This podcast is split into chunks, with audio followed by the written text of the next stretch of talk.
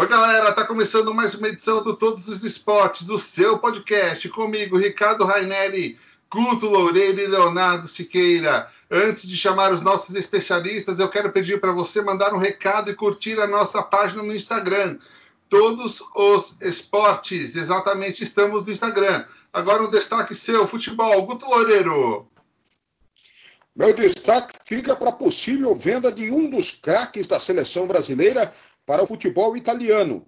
Também a Liga dos Campeões, vou falar um pouquinho dos dirigentes do Cruzeiro que meteram a mão em dinheiro que não é deles, e mais três times do futebol brasileiro que retornaram aos treinamentos. Claro que alguns ainda visando é, respeitar demais o distanciamento, tanto que tem é, escalonamento no treinamento. Bonito isso, né? Vão cinco, aí esses cinco terminam de treinar, vão mais cinco, e assim vai. São esses os assuntos do futebol no dia de hoje. Mas antes de passar para o Léo, boa tarde, Léo, grande abraço para você, irmão. Eu gostaria de fazer aqui uma homenagem a um dos grandes amigos que eu fiz no Rádio Esportivo Brasileiro. Afinal de contas, hoje, Happy Birthday to you, Happy Birthday to you. Feliz aniversário, Ricardo Raineri. Que Papai do Céu possa te abençoar muito, que você tenha muito sucesso no seu caminho, felicidades, alegria. Você é um grande cara, você se tornou mais do que amigo, mais do que companheiro de profissão, você se tornou um irmão. Parabéns, cara. Muita saúde, que Papai do Céu te abençoe cada vez mais, tá, Raineri? Muito obrigado, Guto Loureiro, muito obrigado. Agora você, Leonardo Siqueira, e os esportes olímpicos, Léo? O destaque inicial, boa tarde, Ricardo, boa tarde, Guto. É, a despedida de Serginho, grande livro, escada da, é, das quadras no último final de semana, dono de quatro medalhas olímpicas. Esse é o destaque dos esportes olímpicos hoje. Ainda falaremos de cinco atletas que estão retornando aos seus treinamentos e preparação para Tóquio agora 2021, não mais 2020. E após 20 anos de espera, Cláudio Barbosa é, o Codor recebe finalmente a sua medalha do revezamento 4 por 100 de Atlanta 1996. Esses são os destaques. Fica aqui também a minha homenagem ao companheiro Raineri pelo seu aniversário. Felicidades. Que aceitou um perrengue de passar um mês na minha casa na Barra da Tijuca dos Jogos Pan-Americanos. É um prazer comemorar mais um ano de vida é, me ajudando nesse momento difícil que eu estou passando e vamos, vamos embora mais um dia de todos os esportes. Legal, muito Ô, obrigado. Leozinho, mas antes de. Ô, Ricardo, mas antes de você continuar, eu quero falar já pro Léo para deixar aqui no, no podcast de todos os esportes. Você não vai escapar, não, viu, Rainer? Você tem que pagar a pizza e a cerveja, viu, velho? Beleza, quando a gente puder se encontrar, eu pago com o maior prazer uma pizza e uma cerveja pra gente, tá certo? Mas tem que ser em São Perfeito. Paulo, porque a pizza é de Brasília e a pizza do Rio não é boa, não. Beleza, gente. Agora eu vou dar o um destaque aqui da Fórmula 1. A equipe Mercedes tem duas vagas abertas para a temporada 2021. E adivinha quem que está concorrendo? Sebastian? Vettel. Sebastian Vettel. Para onde vai o Vettel, Raineri? Para onde vai o Vettel? Exatamente. Agora, começando com você hoje, Leonardo Siqueira, vamos destrinchar um pouquinho os esportes olímpicos, ok? Ok. Bom, Ricardo, como eu tinha dado nos destaques, o nosso líbero Sérgio Escadinha deixou as quadras no último sábado. Ele participou da Superliga é, e é, fez o seu jogo em março é, 7 de março contra o time Fiat Minas, pelo Pacaembu Ribeirão Preto. A equipe dele venceu por 3 sets a 2. Foi a última rodada antes da CBV encerrar a Superliga desse ano de, devido à pandemia. É, Serginho tem uma marca incrível, quatro finais olímpicas seguidas, duas medalhas de ouro, é, duas medalhas de prata, bicampeão mundial, tricampeão da Copa do Mundo, nove vezes campeão da Liga Mundial, diversas vezes campeão sul-americano. Então o currículo dele é gigante. Hoje ele tem 44 anos, paranaense, e foi um dos maiores líberos aí da, da, da seleção brasileira e do vôlei brasileiro. É, ele encerrou dizendo que chegou o momento e quem viu Serginho viu, agora é só por vídeo e a sua biografia e por aí afora. É... Serginho que combinou com Bernardinho, né, nos Jogos Olímpicos do Rio 2016, aceitou jogar aquela última Olimpíada e falou: só saio daqui com a medalha de ouro. E, e, e cumpriu o objetivo e disse: missão cumprida para seus colegas. E agora é, ele vai é, ver aí o que, que, ele vai fazer da carreira dele. Tem um projeto é, muito bom de aqueles projetos carentes né, que os atletas têm. E vamos ver que, qual é o destino do nosso livro Escada. Como dizia Bernardinho, o grande escada. Legal, isso aí, Léo. O Escadinha, na verdade, que é o Serginho, um dos caras mais legais que eu tive o prazer de entrevistar na minha carreira como jornalista e radialista, tanto do seu e-site, Léo, quanto de todas as rádios pelas quais eu passei. Agora, Guto. Neri, diga. Olha, eu gostaria, eu gostaria de lembrar uma coisa, foi muito importante essa participação do Léo e a sua. O, o Escadinha, além de ser uma das grandes pessoas, né, ele ajuda muita gente, ele foi marcante na Olimpíada do Rio de Janeiro, quando o Brasil passou uma primeira fase lamentável, corria sério risco de, inclusive, não chegar à fase final da Olimpíada, e ele reuniu todo mundo pediu a palavra antes de uma preleção do Bernardinho. Isso, inclusive, o próprio filho do Bernardinho acabou confidenciando a todo mundo que ele pediu a palavra e disse assim: gente, se vocês não estão afim de ganhar a medalha de ouro, eu tô, porque essa vai ser a última oportunidade que eu vou ter de disputar uma Olimpíada. Então, se vocês não quiserem jogar, a porta tá ali. Pode ir embora. Pode ir embora. Eu jogo sozinho, mas eu vou ganhar a medalha.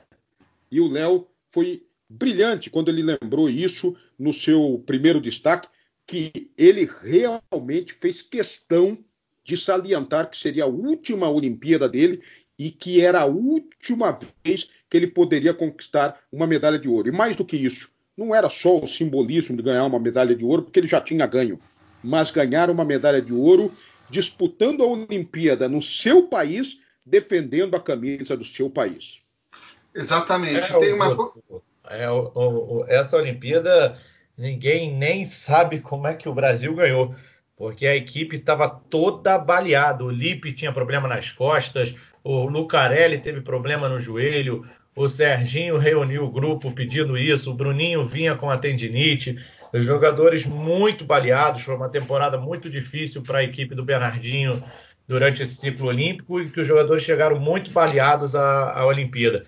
E aí o grupo se reuniu, era um grupo é, é, muito unido, muito coeso, afinal de contas chegou a quatro final olímpicas não à toa, e também o grupo que o Brasil estava jogando naquela Olimpíada era um grupo difícil, e aí é, a torcida se uniu ao time e no jogo contra a França, deu o impulso para chegar à fase final e com isso chegar à final contra a Itália mais uma vez, que naquela época era uma equipe já renovada, mas ainda também não estava no seu ápice, porque tinha toda uma renovação, novos jogadores, Satoretti saindo, o Zaitev não ainda também em muita boa forma física. Foi uma Olimpíada que muitas equipes sofreram com a, com a diferença de temperatura do Rio de Janeiro, onde teve chuva, frio, calor, uma Olimpíada com várias temperaturas. E aí o Serginho fez muito bem essa união aí com o grupo e, e bateu no peito e falou: é medalha ou não é medalha? Entendeu? E aí o objetivo foi cumprido. E o objetivo do Serginho, até no final dessa Olimpíada, era encerrar a carreira. Só que aí ele foi chamado para passar por equipes como o Corinthians, depois pelo Ribeirão Preto Pacaembu, e acabou parando somente agora, quando a Superliga foi interrompida e depois finalizada por causa dessa crise do Covid-19. Agora, Guto, dá uma destaque aí do futebol, queridão. Vamos nessa. Doce, olha só. Um dos craques da seleção brasileira do Tite pode estar deixando o futebol brasileiro. Trata-se de Everton Cebolinha, o atacante do Grêmio de Futebol Porto Alegrense. Acontece que o Napoli da Itália já vinha monitorando o Everton Cebolinha há muito tempo. E depois da brilhante campanha que ele próprio Everton realizou durante a Copa América, ficou esse sonho dos italianos em tê-lo em sua equipe. E agora a proposta chegou e chegou pesada. O Napoli ofereceu nada mais, nada menos que 25 milhões de euros para contratar o atacante do Grêmio. Cerca de 157 milhões de reais. O Grêmio está fazendo um pouquinho de jogo duro, porque o Grêmio quer um pouquinho mais, 30 milhões de euros. Mas acontece que há um, um lado aí que precisa ser é, muito bem observado. O Everton Cebolinha, ele quer sair do Grêmio e ter a experiência, a possibilidade de jogar no futebol europeu. E ele está batendo o martelo junto com o seu empresário, dizendo que é o momento, que já deu o que tinha que dar para o Grêmio. E agora vamos ver, vamos ver se o Napoli sobe essa proposta de 25 milhões de euros para 30 milhões de euros, ou se o Grêmio acaba aceitando os 25 milhões de euros, realizando o sonho do Everton Cebolinha. É mais um brasileiro que está indo embora, né, Raineri? Exatamente, Guto. E aliás, tem uma coisa interessante: que se o Everton for vendido, ele já embarca, porque na Itália eles estão liberando o treinamento em grupos já. Parece que o governo deu um aval, alguma coisa nesse gênero, tá certo? O Atlético Mineiro está é, fazendo treinamento por parte, ou seja, dividindo o seu elenco em grupos de cinco jogadores. Eles não usam as academias, eles usam só o campo, assim mesmo, os jogadores utilizando máscaras, os homens da comissão técnica utilizando máscaras, o mesmo que está acontecendo com o futebol italiano. É, alguns times foram liberados para voltar. O primeiro a retornar aos treinamentos na Itália foi o Bari e está fazendo esse processo também de grupos separados para dar reinício ao treinamento. A verdade é o seguinte, Raineri, Léo e amigos que curtem todos os esportes. Se nós pensarmos, eu ouvi essa semana muita gente dizendo assim: ah, o futebol alemão voltou, o brasileiro tem que voltar. Gente, volto a repetir aquilo que eu falei ontem. Uma coisa é uma coisa, outra coisa é outra coisa. O Brasil é um país que tem o tamanho continental e a Alemanha cabe dentro do, do Brasil. Então, uma coisa é uma coisa, outra coisa é outra coisa. Na Alemanha, a gente não tem favela. Os miseráveis são por opção radical, aqueles caras que são neoliberais, aqueles caras que são neonazistas, eles optam em viver na rua, mas o governo mesmo assim banca, dá um dinheiro para eles. Então não dá para comparar Brasil com Alemanha e os times estão voltando, estão voltando aos poucos aos treinamentos, só que ainda não temos uma data definitiva para o retorno do futebol brasileiro, viu, Raineri? Legal, Guto. Agora eu vou passar aqui uma notícia da Fórmula 1.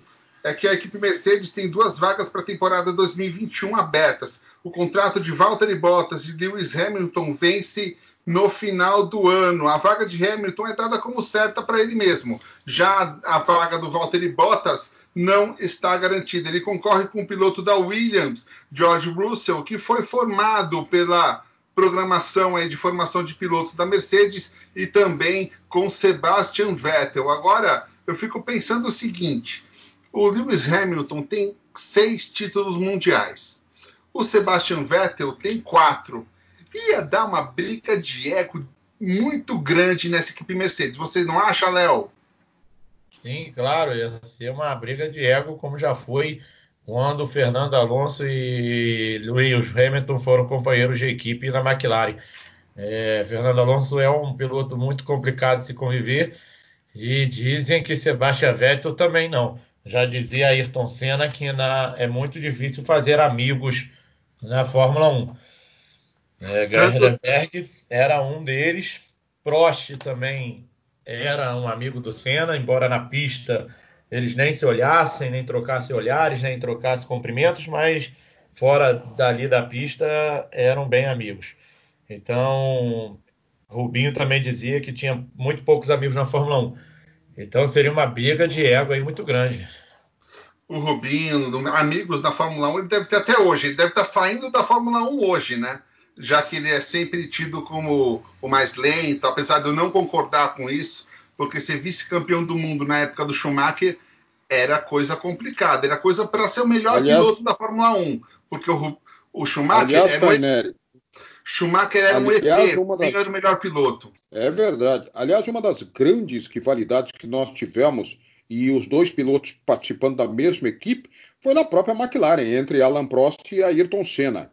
Tanto que a gente pode lembrar aí o título mundial primeiro do Ayrton Senna foi um revide, uma vingança de uma atitude intempestiva do, do Prost, é, também avaliada pelo Jean-Marie Balestre, que na época era o todo-poderoso da FIA. Vocês se lembram, na última prova do ano, o Prost chegava precisando não terminar a prova, mas o Ayrton Senna também não, e na primeira curva o Prost joga o carro sobre o Ayrton Senna e é campeão do mundo, sendo que houve uma discussão imensa e o Jean-Marie Balestre rasgou o regulamento e deu o título ao Prost. Depois, no ano seguinte, muito mais forte psicologicamente falando, o Ayrton Senna deu troco e fez a mesma coisa no Japão, ou seja, jogou o carro em cima do Alan Prost. Então, essa, só para lembrar o que o Léo, o que você, você e o Léo estavam falando, essa foi uma das grandes rivalidades da Fórmula 1 existentes na mesma equipe, Ayrton Senna e Alan Prost na McLaren. Exatamente, Guto. Agora eu tenho uma notinha aqui sobre o futebol. Acontece que o Ralph foi está sendo muito sondado, está praticamente contratado pela equipe do Havaí, lá da cidade de Florianópolis, em Santa Catarina. Ele teria contrato até janeiro de 2021. Lembrando que o Ralph é um grande sonho da Ponte Preta, equipe aqui do nosso estado de São Paulo, e a Ponte Preta vai ter provavelmente que esperar até janeiro de 2021 para contratar o glorioso volante ex-Corinthians, multicampeão no Corinthians, Ralph, não é, Guto? É verdade. Aliás, tem muita gente dentro do próprio Corinthians que até hoje lamenta a saída do Ralf de lá. Porque, na verdade, desde que o Ralf saiu, o Corinthians não teve um volante com a pegada do jogador e sentiu muito isso no próprio Campeonato Paulista, tanto que é o último, né? Não vamos esquecer, hein, gente? O Corinthians é o último do grupo 4, hein? É, o grupo 4 que é liderado pelo glorioso Bragantino, o Guarani está em segundo, o Corinthians é o último colocado. Aliás, por falar em Corinthians, por falar em Ralph, Rainer e Léo, o que, que é isso, rapaz? Essa notícia do Cruzeiro quase me derrubou da cadeira hoje. 80, 80 mil reais, para falar sério, 83 mil reais foram gastos em cartões corporativos de quatro dirigentes do Cruzeiro num prostíbulo em Portugal. Pô, peraí. 83 mil reais na casa das primas? Os caras estão brincando comigo. Ao todo, foram 39 milhões e 200 mil reais gastos e de forma suspeita. Quinta-feira, por sinal, tem eleição no Cruzeiro e a gente sabe, né? Quem for pegar a direção, a nova direção do Cruzeiro, vai pegar uma bomba e eu até deixo a pergunta para o Rainer, para o Léo, para os amigos de todos os esportes. Será que o Cruzeiro, quando voltar ao futebol, vai ter condição psicológica e financeira de se reerguer e sair de uma Série B? É uma questão importante é uma... a ser salientada, até porque são 45 milhões de reais de dívida. Olha, Guto, eu acredito pessoalmente que o Cruzeiro vai conseguir sim se reerguer, pelo menos, não sei se pelas forças dele ou pela fraqueza dos adversários que ele vai enfrentar, porque nenhum dos times grandes também caiu para a Série B ano passado. A Série B Verdade. está com times de Série B. Não tem nenhum time de Série A fora o Cruzeiro que caiu para essa competição. Então, acho que o Cruzeiro leva uma certa vantagem em relação a isso. E você, Léo, o que, que você pensa sobre isso? Pô, os caras estão de brincadeira. Essa diretoria do Cruzeiro fez muita besteira e por isso o time caiu para a segunda divisão. Um time que tinha jogadores importantes, Fred, Robinho, o próprio Rodriguinho, que andou muito tempo machucado. Os caras fizeram muita besteira, velho. Gastar 83 mil reais num puteiro, putz grila, hein? Que que choveu nessa, hein, Guto? Legal. Agora eu vou falar um pouquinho também de esportes olímpicos aqui, porque tem uma notícia interessante. Lá na Alemanha, no dia 12 de junho, vai ser disputado um torneio num drive-in de salto com vara. Aliás, salto com vara até combina com drive-in, levando para um certo lado. O, drive-in é um drive-in na cidade de Düsseldorf, na Alemanha, e vão disputar três atletas de nome impronunciável alemães. e um deles é até campeão da última Universiade. Então vai ter, vai ter uma certa distração para o povo de Düsseldorf na Alemanha, já que eles vão ter aí o seu drive-in invadido pelo salto com vara, não é, Léo? Pois é. Bem interessante essa notícia. Vamos a mais um destaque do esporte olímpico, Ricardo. É, corrigindo algumas informações, eu confundi os Cláudios e as Olimpíadas. A notícia é que o Cláudio Roberto de Souza, que participou das eliminatórias da equipe do revezamento 4 por 100 do Brasil de atletismo nos Jogos Olímpicos de Sydney, não em Atlanta, e não o Codó, que era de outra equipe, finalmente vai receber a sua, sua, sua medalha após 20 anos. É que na ocasião os reservas e os participantes das eliminatórias da prova não, não eram premiados pelo comitê organizador e o COI agora está corrigindo essa injustiça em relação ao atleta brasileiro. E assim que for possível, o vice-presidente do COB, Marcos Antônio Laporta, que se encontrou com, com o Cláudio em Teresina, é, terra natal dele, disse que vai fazer uma cerimônia para que ele possa receber essa medalha é, conquistada em Sydney 2000. O Brasil ficou à frente, à, à frente, de Cuba e atrás dos Estados Unidos nesse revezamento, uma medalha histórica, onde, como dizia Galvão Bueno, é prata, prata, prata, é prata quatro vezes, quatro atletas e um revezamento brasileiro foi muito bem formado por Edson, Luciano, André Domingos, Vicente Linilson e Claudinei Quirino. Então, essa notícia aí do esporte olímpico no atletismo, Cláudio Roberto de Souza, e também mais uma que cinco atletas olímpicos brasileiros começaram pouco a pouco retornar seu, seu treinamento e eles estão é, retornando a preparação para Tóquio. O primeiro deles é Hugo Calderano, do tênis de mesa, número 6 do mundo, começou a voltar seus treinamentos lá em Oschenhausen, na Alemanha, uma cidadezinha de 8 mil habitantes. É Como é que é o nome? Oschenhausen. é uma cidadezinha pequenininha que é o time, é o time é onde ele treina, o time que ele defende, ele, ele é atualmente na Alemanha. A Luísa Stephanie, tenista, 46 no ranking de duplas da WTA, medalha de, de bronze em Lima, Jogos Pan-Americanos 2019. Ela mora na Flórida. A própria atleta de vôlei de praia do Brasil Lisboa, que já vinha fazendo uma preparação com a sua ginecologista e agora ela está isolada em São Cristóvão e está começando a fazer o seu treinamento no quintal de casa.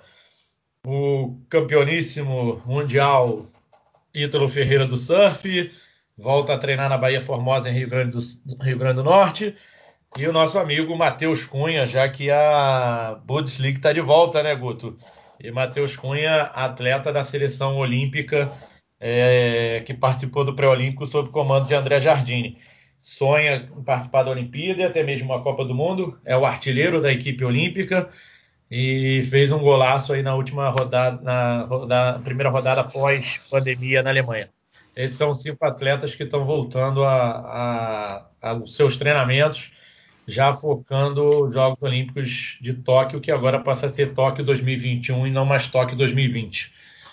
Lembrando uma coisa, Léo. Léo e Raineri, é, deixa eu só dar mais um pitaco aqui. Hoje eu vi uma notícia do multicampeão Michael Phelps e adorei é, a campanha que ele está fazendo nos Estados Unidos. E eu posso falar, até porque eu sou um sobrevivente da depressão e depressão nunca vai ser é, frescura, como muitos dizem. Ah, é frescura. Não.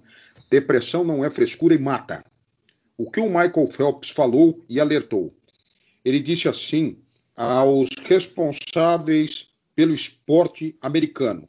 E claro que aí a gente pode até abrir o leque e falar aos responsáveis do esporte mundial. Não pensem apenas em cobrar dos seus atletas o retorno pensem que muitos estão caindo em depressão porque o esporte é a sua vida e como dizia aquela música do Gonzaguinha, que eu sempre lembro, Menino Guerreiro, o homem sem trabalho se morre, se mata.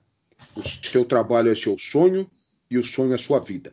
Então, é bom a gente pensar, foi muito importante o alerta do multicampeão Michael Phelps. Depressão mata. Exatamente, exatamente, Guto Loureiro. E eu quero dar mais um destaque aqui de esporte olímpico, uma coisa rápida.